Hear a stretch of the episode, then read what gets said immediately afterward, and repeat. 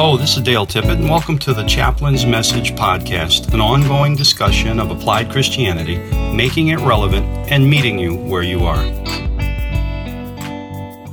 Our reading this morning, I got to focus in on Ephesians here. Uh, I, I, like this. Ephesians chapter 4, uh, it's actually in verse, uh, chapter 4, verse 8. Therefore, it is said, when he ascended on high, he made captivity itself a captive. He gave gifts to his people. And this is really key. And the, reason why I say that is, is that we're all God's children. We've come to receive Christ as our Lord and Savior. This letter that Paul penned to the Ephesians it's it's one of those that the first part of the letter, the first few chapters, talks actually about the sal- our salvation and the basics of, of coming into this relationship uh, with Christ. But then there's also a, a, a, lifestyle included in the last part of this letter, and where it says He gave gifts to His people really resonates or resonated with me this morning when I was looking at it because we're all given gifts to go ahead and function within the body of Christ. And this reading that we had earlier, uh, Ephesians chapter 4, verses 1 to 16, it, it brings some of that to light. It talks about, well, let's read some of it here. I, therefore, the prisoner in the Lord, beg you to lead a life worthy of the calling to which you have been called, with all humility and gentleness, with patience, bearing with one another in love, making every effort to maintain the unity of the Spirit in the bond of peace. There is one body and one Spirit, just as you were called to the one hope of your calling one Lord, one faith, one baptism, one God and Father of all, who is above all and through all and in all. But each of us was given grace according to the measure of Christ's gift. Therefore, it is said, He gave gifts to His people. When it says He ascended, what does it mean but that He had also descended into the lower parts of the earth? He who descended is the same one who ascended far above all the heavens, so that he might fill all things.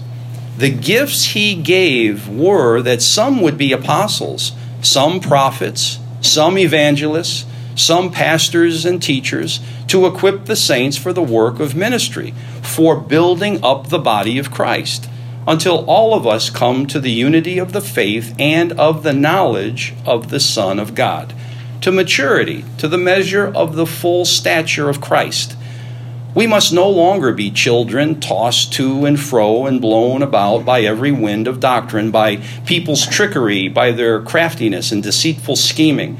But speaking the truth in love, we must grow up in every way into Him who is the head, into Christ, from whom the whole body, joined and knit together by every ligament with which it is equipped, as each part is working properly, promotes the body's growth in building itself up in love.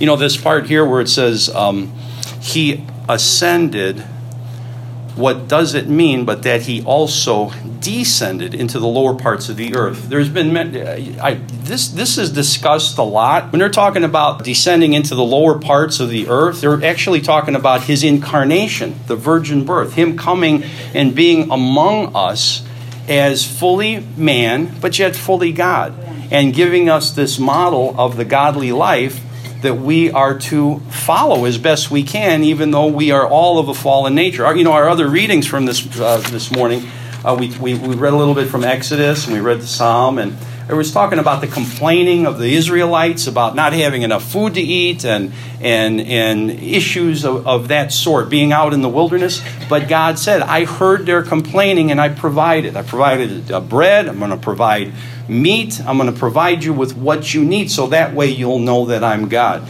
God has been trying since creation to go ahead and get it through our thick heads, if you will, that He's God and He loves us loves us so much, he sent his only begotten Son to die on a cross for us, so that way we could go ahead and have eternal life with him. The point is, is that he's given us all gifts that we are to use to build up the body of Christ and to perform until his ultimate return.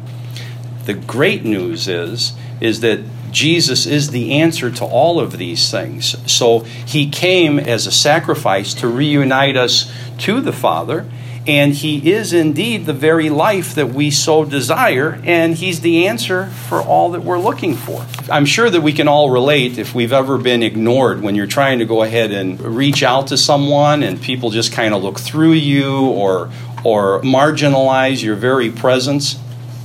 Uh, you got to empathize with how that feels with just people that we come in contact with. How much more with God when He has had this outpouring of love for us since creation to go ahead and reach out to us to bring us back to himself. And as he's gone and shown us his love and grace and mercy uh, and patience, uh, all those things that we read about uh, and we're supposed to exhibit in our lives the fruit of the spirit of peace and joy and kindness and all those wonderful things how that's the example that god had set so when he says that he descended to the lower parts of the earth, he came as the child, he was raised, he was completely man, yet completely God. He gave himself up as the perfect sacrifice to reconnect us with uh, God the Father.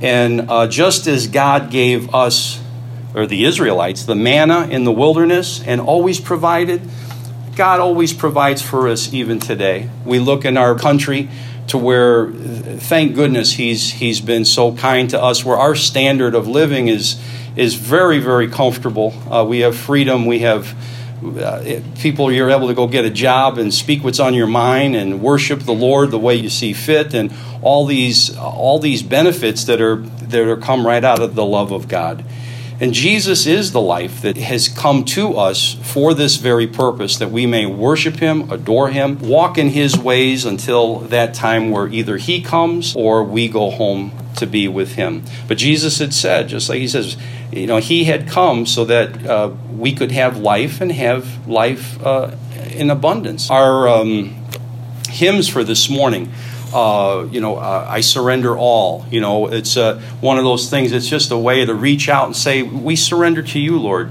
Jesus. We've got um, uh, Rock of Ages coming up. You know, recognizing that that God is our rock. He's our Savior. And then uh, our closing hymn for today is because He lives.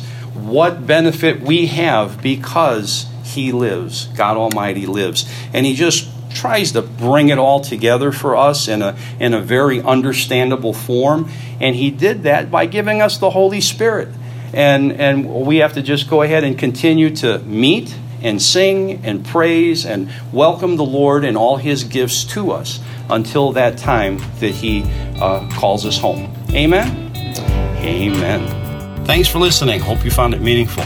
If you'd like to have me speak at your event, you can find me at daletippett.com. The link is in the show notes.